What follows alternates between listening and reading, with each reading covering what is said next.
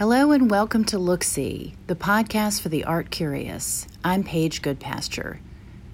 Amy Joyaux is an abundantly creative and endlessly curious artist who has her artist mind in lots of different places. She's a painter, a photographer, and a performance artist. She's a printmaker and a teacher. Drawing plays a central role in her artistic practice. The renovated antebellum cotton warehouse in Petersburg, Virginia, that she and her husband Alan call home, contains artistic multitudes, including a painting studio, a darkroom, a print and letterpress shop, and Alan's woodworking studio.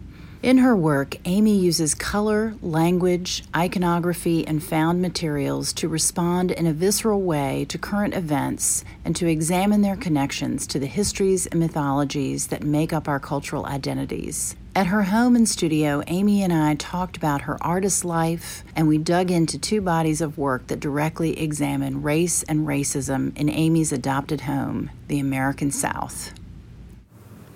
My name is Amy Joyaux, and I live in Petersburg, Virginia, in a renovated cotton warehouse that was built just prior to the Civil War. We bought this building with the intention of creating studio spaces and living. There's commercial space downstairs, which we are toying with actually opening a gallery. That's a new idea for us. It's a nice community. It's a small town. It's close to Richmond, which is kind of a thriving art space. So it's really ticking off all of our desires on the box. Amy, today we're going to talk about a couple of your bodies of work. You are a prolific and creative and curious artist who has your artist mind in lots of places. So, can you tell me just a little bit about kind of where you're coming from as an artist, big picture? I came to art you know, kind of late. Uh, as a senior in high school, I took my first art class last semester of school, and it just changed my life. It, I suddenly felt like I discovered this language that I didn't know I was looking for, though I did know that I didn't have a language.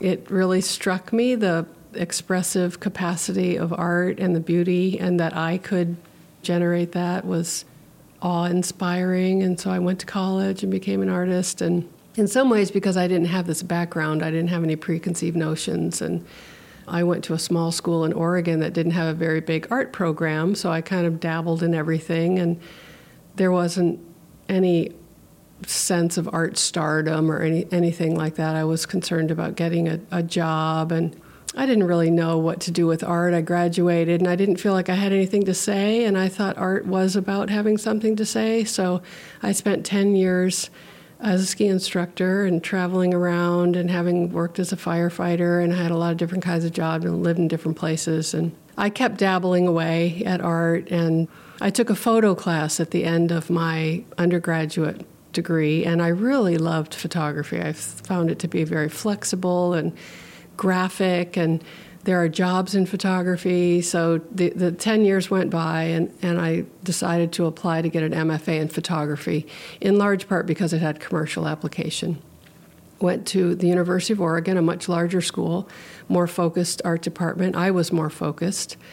And I had a great education with a lot of support. I had a painting studio and a photo, a darkroom space of my own. So the school was very generous, the faculty was great. Uh, I really thought everyone was going to be my age. I was in my mid 30s, and I was totally wrong. Everybody was 21. the graduate students all brought in a great deal of experience, which I did not have. I'd had that one photo class. So again, I kind of didn't know the rules and was able to create a lot of interesting work and bring in a lot of ideas. I think photographers can be pretty strict and they're pretty well trained, kind of like printmakers or bookmakers. There's a lot of technique that matters, but it doesn't have to matter per se, depending on what you want. So I was supported in that creativity. Then I was ready. I was ready to be an artist, and I got a job at um, Ball State University in Indiana as a contract faculty at a three year renewable contract. And because of the hierarchy in higher ed, you know, I was kind of the last pick on the schedule, and, and the range of things they had me teaching drawing and design and women's art and photo history and lighting and commercial photography and bookmaking. And, you know, I wanted the experience, I wanted the money. I taught year round. It was grueling, but it was educational and productive for me. So I am curious, and um, I taught at Appomattox Regional Governor School for five years, and for four of those years, I taught art history. And I didn't go sign up for that, you know, but the person who taught art history left, and they're like, Do you want to teach this? And sometimes I'm t- foolish, you know, sure. what could possibly go wrong? I just have to learn the entire history of Western art which I wanted to know. You know, I'm a slacker by nature, so giving myself deadlines and assignment grants are great for that. Exhibitions are great. They kind of really call you on your bluff. So I like to be called on my bluff. I'm a big bluffer. I really enjoy making and I enjoy using my hands. And in many ways, I'm, I'm looking for an excuse for, you know, printmaking or my letterpress shop. I'm just looking, looking for a project, looking for a reason to work so I can keep working because that's where the learning is for me and that's where the kind of the awareness comes from. One of the things that I've really noticed as a consistent thread that runs throughout many of your bodies of work is you use found objects. In your printing work, you use found papers to print on, you use a whole collection of, of found stamps that you found at a feed stores going out of business sale. You even use found canvas to paint on, which I think is just incredible. It's it, correct me if I'm wrong, but surplus canvas, military canvas. So if you get up close to your paintings, you can see the seams and, and stitches where those pieces of canvas were once used for something else. And the body of work that we're going to talk about today, that's also true. And so I wonder if that is one of the ways that you find a reason for working for yourself. You go to a going out of business sale and you find this pile of newsprint in perfect condition and say, oh, well, I'm going to buy this and this is going to make me print because I have this amazing paper to use. True. I think there are kind of two reasons. One is is I'm cheap uh, because I have always been broke, and and part of that is you inherit the, the, wealth around you, and the other part of that is I never want to work that hard, you know, and I need time. So this is time is money, and if you don't spend your time working, you don't have any money. So artists need time, and uh, the other one is uh, the other reason I'm interested in this conversation, this cultural conversation, a personal conversation, conversation with you. And these materials are part of a conversation. It's it's much harder to stare at a blank piece of paper and, and start up the conversation and guide the conversation and be in charge of it. So it's that kind of back and forth that interests me and it's the challenge the material brings me it, it is informed in its own right. And so it, it gives me a reason to, to start, I think. Your series, City Lots, is connected to some materials that are, I think, especially loaded and thought provoking and disturbing. And so, can you talk about that a little bit and, and how those did or didn't trigger your work on this I came across these ledgers of uh, property taxes in Petersburg, Virginia. So that's already interesting. That's where I live.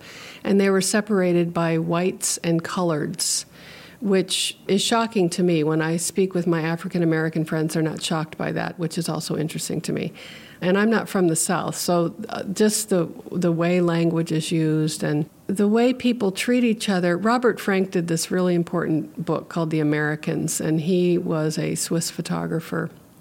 And he was really criticized, or the work was criticized, because how can you know America? You're not, they're very gritty photographs, and they didn't portray a beautiful country, and they questioned patriotism or, or the, the flag wasn't necessarily displayed in a heroic way. And the people who defended him, and I'm not sure if he spoke for himself, uh, said that in some ways an outsider sees the world more clearly because they're not bringing in their own, you know, hab- habitual way of seeing. So it's been fascinating for me to come to the South and just see the overt racism and discrimination and oppression. And I've done a lot of research because I'm I, not not only do I like to make things and process with, with my hands and my eyes, I'm so excited about the internet and and and fascinated and dismayed at the record, the written record, the proof that we have of oppression and racism. And, and it's it's like every ten years we, we come up with a new way to wallop black people or people of color very intentionally. You know, the Civil War is just the scratch of the surface. So, trying to explore that and witnessing that. You know, I drive to work every day, or I've done volunteer work in this community and gotten to know there, there are at least two Petersburgs. You know, there's the white downtown, and then there's the black around town and different cultures and different lives. And this was once a thriving African American community, and we've had a lot of things happen, including white flight. Trying to understand this, doing the research around it, getting the language around what finders keepers is is a term that keeps coming back to me this idea of ownership that you could actually own another human being and the idea of property. So these are property ledgers. That's a nice way to distill it. So the idea of, of another human being as property and these these property ledgers which depict the accumulation of wealth through property is uh, much more significant for the whites than the coloreds. And that's not accidental so it's paper, I could draw on it. It's got this history, it's got this story behind it, and it becomes a jumping off point for me to really see what my own place is within this racism. You know, what are my inherent biases and my learned behavior, and where am I in this complicated web of relationships with other humans? So, one of the striking things to me about your work in general, but specifically about this series, is that you work in generally, you work in very bright colors that, you know, some people would describe as happy colors or garden colors or flower colors or so there's this juxtaposition between the the very serious and dark topic of these separate property ledgers and everything that they stand for, as you were just saying, and then these bright colors and big gestures that are your work on top of those. And then, in addition to that, you use iconography and language that is not so bright and happy that takes a few minutes to register because the first thing that I see when I see your work and in this work or in your paintings or other bodies of work, your prints, is the color. And then you start to register what the images are and what the words are saying, and it takes you deeper. And so, can you talk a little bit about what that means for you as an artist and why you make those choices? Well, that's just very exciting to hear because it means you spend enough time with the work to, to get into that next layer. Like a lot of artists, I can get depressed, and I probably spent 10 years uh, with a palette that was restricted to black, brown, and red. And I made a lot of sad work, and it looked sad, and it was about sadness, you know, and that's okay that happened. And some of it was beautiful, and the surfaces were beautiful. And my life situation changed, and I fell in love, and I got happy. So there are a lot of reasons that we make art. I think if I'm going to stay vital in my work, I need to continue to evolve as an artist, as a human. Formally, I want to explore color as an, an element, and even photography. I work primarily in black and brown, variations of brown but color is a very important element artistically. So, color, composition, and line. So, I want to work with that visually. And there's a lot of impact in color, there's a lot of symbolism in color. And in the meantime, things like Target came along and they changed the way the world looked, and it's, it is pretty. And there is a pretty shiny, happy look to consumerism, and it is designed to draw you in. So if I can take those elements, I'm still interested in beauty, and beauty is a complicated idea. So, how do I use the formal elements of art? You know, that's my grammar and my vocabulary to draw the viewer in and then maybe slap you upside the head, you know? Because it's easy to just get kind of numbed into pretty, too. And I don't want to do that. So eh, I want to I want to find that space between beauty and truth. And I talked to my friend Lashrecse Aird, the, the delegate who serves our region, and she's African American, and we have these wonderful, honest conversations about what is my role in this space of African American history or racism. The story of African Americans is not only about slavery, it's a story of people and so I'm just trying to grapple with with that. And and right now in my work, I'm interested in color, and I like the idea of color and coloreds and what is color? What is the role of color? Uh, is color seasonal? Is color um, trendy? You know, the, both those things are true. Is color symbolic? Yes, it depends on where you live in the world. Different countries wear different colors to funerals, so colors are very loaded and this work is loaded and it's about color. And so I'm also just having funny little games I play with myself. and it's also a great way, and this is embedded in all of the things you just said. Color is manipulative. Yeah. It manipulates people's emotions, which Target uses to great mm-hmm. effect, Absolutely. and artists do as well. You are also a lover of language and most of your work includes written words that are, for the most part, legible. I find it fascinating that your work and this body of work, you include very modern forms of language like hashtags, and also not by the world's definition, but maybe by the South's definition, ancient phrases that are taken from children's games and um, even you know finders keepers i don't know how old that is but mm-hmm. probably truly ancient yeah. and so can you talk a little bit about the way that language resonates with you and why it has to be it seems legible and visible in your work uh, I do love words. I love reading. I love sound lyrics conversation, so you hear words all around you. I keep sketchbooks in a very random way, so they're filled with language, and I might write a bunch of things on napkins.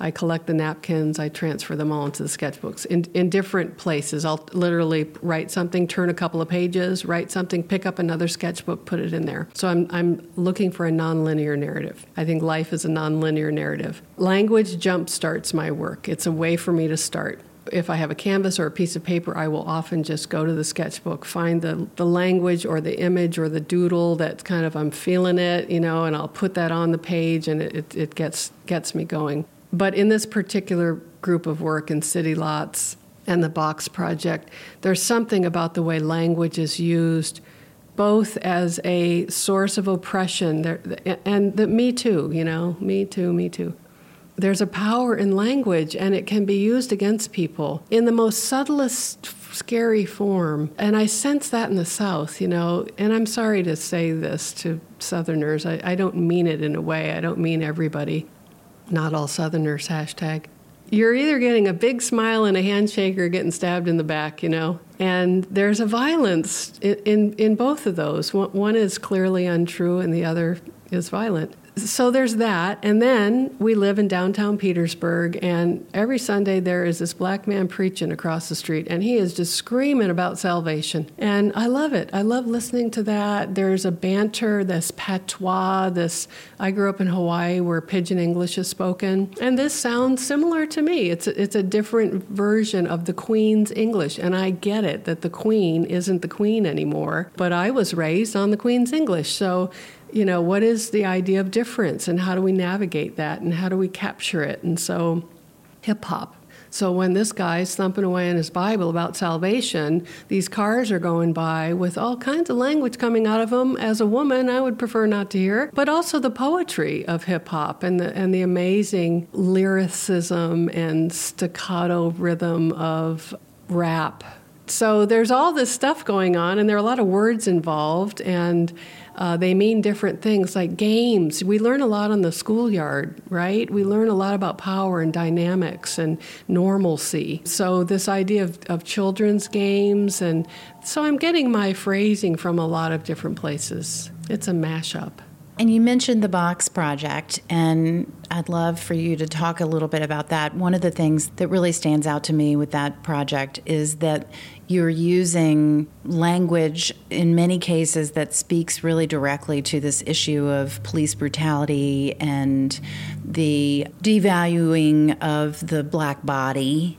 And that project, I think, probably speaks to that topic in other ways as well. So, can you tell tell us a little bit about that project? What are some of the questions that you were asking that led to this project? Well, again, I'm I'm prompted by materials that I have. So we had a bunch of these boxes that were collapsed and flat, and I knew in, in just my research of, of living in the South about Henry Box Brown, who was a Virginia slave who shipped himself in a crate to, I want to say Baltimore, to, to be free, which that whole idea is amazing because a box is a cage. And, and I, had, I had a former student named Wilmer Wilson. I worked with him at Appomattox, and he was doing a project around my paper bag colored heart and the idea of the paper bag test and the pencil test and ways that African Americans looked at color. And, you know, there is a, a range of lightness and darkness that is associated with value within that culture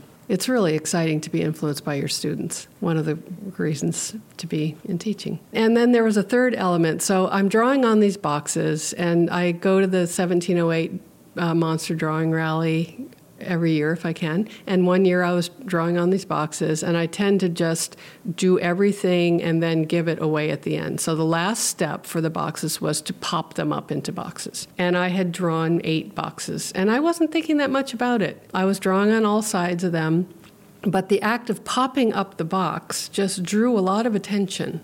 And I thought that was interesting that suddenly people were interested in that act of popping up the box, and then the, the drawing went from two dimensional to three dimensional, which did change the dynamic. And then when you had eight of them, that's a lot of surface that just appeared. And I love 1708 Monster Drawing Rally for that reason because it gives me this chance to explore something in, in kind of a risky environment. So I had accumulated 50 of these boxes and I thought, okay, I'm going to take this big risk and I'm going to do a performance piece because we have a gallery right across the street and it's a beautiful space. And um, I thought I would try to do that. So I read the boxes and talked about the boxes as I popped them up. And I kind of built this wall between myself and the audience and, and looking at these ideas of what of this language do I own? What have I said? What do I feel?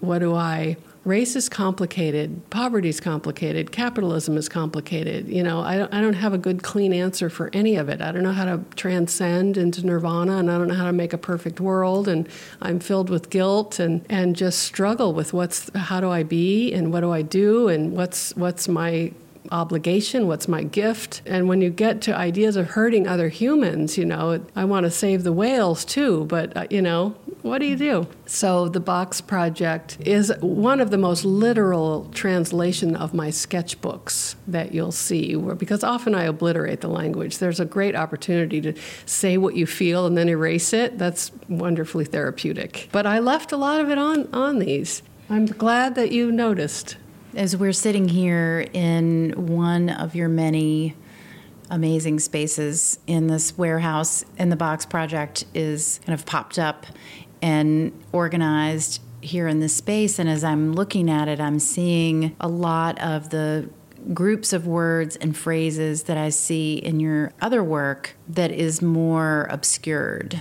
And you also use a lot of iconography. So, one of the things on the box project I noticed is that there is more reference to guns and to the kind of Black Lives Matter phraseology, like I can't breathe, and things like that, than I've seems to have been especially on your mind when you were doing that project. But then there are also there's the flag, there are collapsed buildings, there are things that maybe look like airplanes or missiles. In this project I also see a lot more birds than in some of your other work. But so you also use this iconography that you turn to over and over again in your work. Chess pieces is another common symbol, maybe, mm-hmm. or stand in for an idea. So, can you talk a little bit about that, especially in in your drawing and painting work? I'm trying to find a visual language. I think that the written language can be a crutch, and I'm not a writer. So I, I want to kind of watch it in a way, and and I again I'm trying to grow as an artist, and it's easy to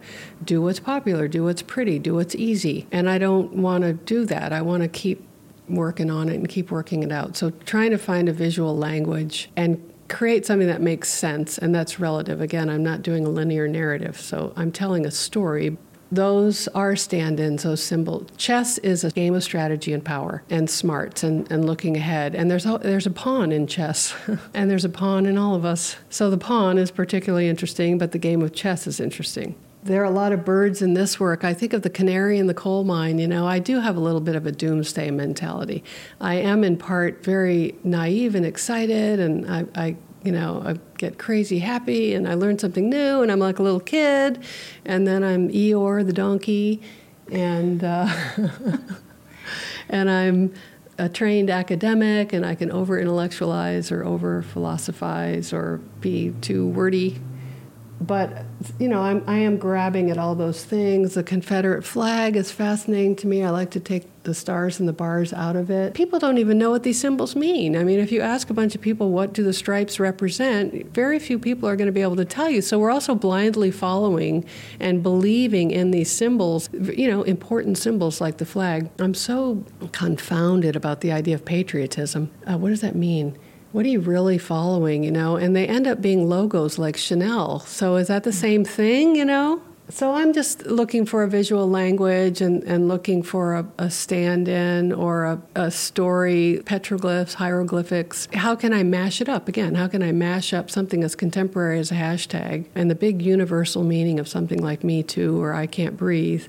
with a symbol of the pawn and mix those things up to create a more nuanced or more complicated or more uh, disguised story. And a timeless one as well, because these things come up again and again. And unfortunately, yes. I think really there are three elements to visual art, if I can distill it so distinctly. And I would say work can be illustrative, it can be decorative, or it can be expressive. And if I can find those three things, I feel like I've baked my souffle. Well, and on that, I will say thank you so much thank for you. inviting me to your really incredible living and working space and talking with me about your work today. I really appreciate you being here, Paige. Thank you. Well, that's it for today's episode of the Look See podcast. If you're curious to learn more about the art and artists you hear about on the podcast, go to our website, lookthensee.com. There you'll find much more to listen to, watch, read, and do. You'll find images of artists' work, peeks into artist studios, thoughts on the work of making art, and details about where you can see art in and around Richmond. So check us out. I'm Paige Goodpasture, and thanks for listening.